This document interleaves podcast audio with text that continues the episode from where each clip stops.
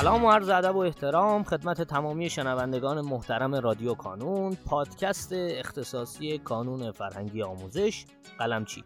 من یاسر پارساگوهر هستم و در قسمت دیگری از رادیو کانون در کنار من جناب آقای ادریس فتحی مدیر محترم گروه دانش آموزان استثنایی حضور دارند که خوش آمد میگم به ایشون و آقای فتحی اگر مایلید سلامی ارز کنید خدمت دوستان و بعدش کم کم ورود کنیم به موضوع گفتگوی امروزمون. بنده هم سلام عرض می‌کنم خدمت شما و تمامی شنوندگان عزیز رادیو کانون.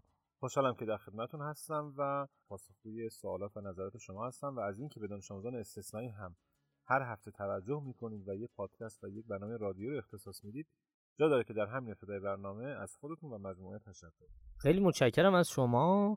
آیه فتی گرامی ما الان در واقع در روزهای عواست پاییز هستیم و احتمالا دانش آموزانمون از همون اوایل تابستون شروع کردن به خوندن درس هاشون و شروع کردن در واقع برای کنکور سال آینده که میشه کنکور 1403 لطفا به ما بگین که بچه ها از تیر ماه تا الان چه مباحث و داستانهایی رو گذروندن و در واقع از الان که یه جورایی همزمان شده با شروع سال تحصیلی برنامه کانون و در واقع برنامه گروه شما برای پاییز بچه ها و در ادامه چیه؟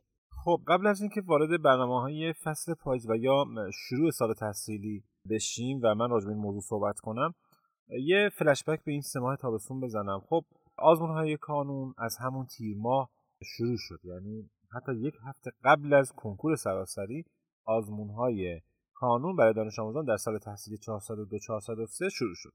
خب ما هم همزمان با شروع آزمون های کانون بلافاصله فعالیت رو برای دانش آموزان استثنایی شروع کردیم و اصلی ترین کار ما خب ثبت نام دانش آموزان هست تمدید ثبت نامشون هست. خب خیلی از این دانش آموزان پایه های پایین تر بودن و همچنان دانش آموز بودن و دانش آموزانی که در بیش از دو یا بیشتر از چند دو آزمون در کانون سال گذشته حضور داشتن ثبت رو تایید کردیم و خب اینا موندن و در واقع موضوع نگهداری ما بودن. در حال حاضر هم چیزی حدود 1500 دانش آموز استثنایی رو ما ثبت نام کردیم هم تمدیدی و هم ثبت نام جدید. غیر از موضوع ثبت نام دانش آموزان استثنایی که همزمان با شروع آزمون ها از قبلتر ما کاراشو انجام داده بودیم. دومین کار مهمی که ما باید همیشه هر سال انجام بدیم و جز نیاز اصلی دانش آموزان نابینا و کمبینای ما هست بحث صوتی کردن آزموناشون هست. خب دانش آموزان عادی برای شرکت در آزمون ها مشکل آنچنان ندارن. اینترنت خوبی داشته باشن می‌تونن وارد صفحه شخصیشون بشن. حالا یه تعداد زیاد دانش آموزان به صورت حضوری.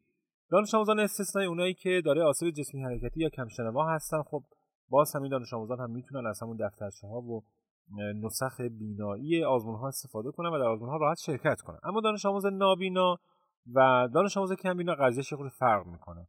برای خوندن سوالات آزمون و کتاب ها نیازه که کسی براشون بخونه به عنوان منچی کنار دستشون بشینه سوالات رو براشون بخونه و بهشون پاسخ بدن کاری که ما انجام میدیم طبق رویه هر سالمون اینه که آزمون ها رو برای این دانش آموزان صوتی می‌کنیم.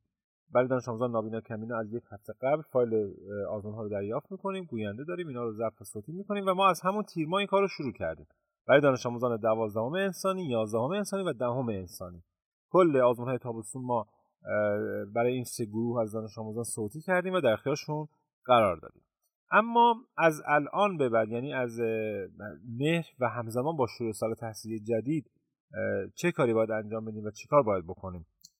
خب ما همچنان صوتی کردن آزمون ها رو داریم ادامه میدیم. برای دانش آموزان پایه های هشتم نهم هم تو برنامهمون هست که حتما فایل صوتی آزمون ها رو آماده کنیم و در اختیارشون قرار بدیم. یعنی غیر از دهم یازدهم دوازدهم انسانی پایه های هشتم نهم رو هم می‌خوایم به این برنامه برنامه صوتی کردن آزمون ها اضافه کنیم. دومین کار ضعف صوتی کردن برنامه راهبردی آزمون ها در طی سال هستش که ما برنامه راهبردی آزمون ها رو هم صوتی کردیم و در اختیار دانش هم قرار دادیم. علاوه بر آزمون خود برنامه راهبردی رو هم به صورت فایل ضبط شده اختیارشون قرار میدیم. از پایه هفتم هشتم نهم تا دهم یازدهم دوازدهم انسانی. و دومین کار ما ضبط صوتی کردن برنامه راهبردی کل سال بود که دانش آموز از همین الان نقشه صوتی کل سال تحصیلیش رو تو گوشیش داره. حالا می‌تونه بعضی دوستان روی سیستمشون بزنن و می‌تونه ازش استفاده کنه یعنی دیگه نیاز نیست که هی مرتب از خواهرش از برادرش از همکلاسیش از معلمش مثلا بپرسه که آزمون هفته برنامهش چیه؟ چی باید بخونید؟ اصلا نیازی نیست. ما این برنامه رو به صورت فایل صوتی آماده کردیم و اختیارشون قرار دادیم.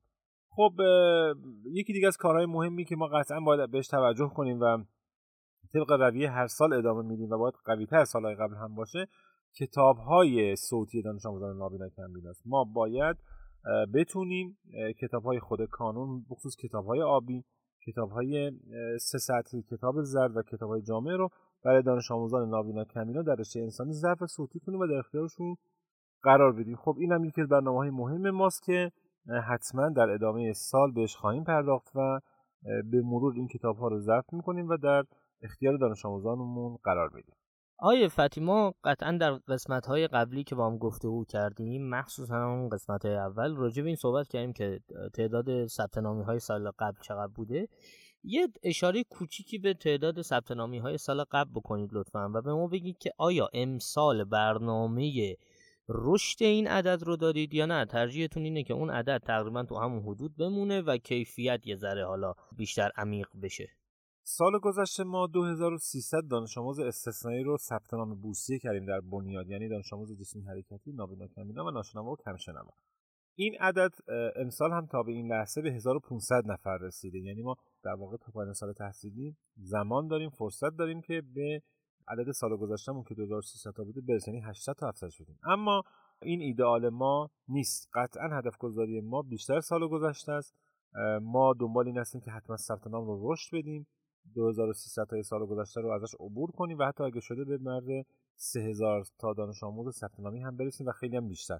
خب برای رشد ثبت نام ما باید راه های مختلفی رو در پیش بگیریم. یکی از بخش هایی که می‌تونه خیلی به ما کمک کنه تو بحث رشد ثبت نام خود پرورش استثنایی کشور هست که حتما اگر که مایل بودن ما باید جلساتی رو باشون برگزار کنیم راهکارهای رشد ثبت نام رو ارائه بدیم بررسی کنیم پیامک بره واسه دانش آموزان باشون صحبت بشه اطلاع رسانی بشه. چون واقعیت اینه که خیلی از دانش آموزان استثنایی متاسفانه نمی‌دونند که در بنیاد قلمچی خدمات ویژه‌ای براشون در نظر گرفته شده به صورت بورسیه و به صورت رایگان.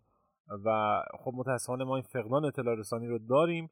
یه بخشش ممکنه مربوط باشه به بنیاد اما بخش عمدهش به نظر مربوط میشه به سازمان ها و اداراتی که متولی دانش آموزان استثنایی هستن که اگر که علاقه مند باشن می‌تونن اطلاع رسانی کنن و دانش آموزان استثنایی در جریان این خدمات قرار بدن. خب طبیعتا این باعث رشد ثبت نام خواهد شد.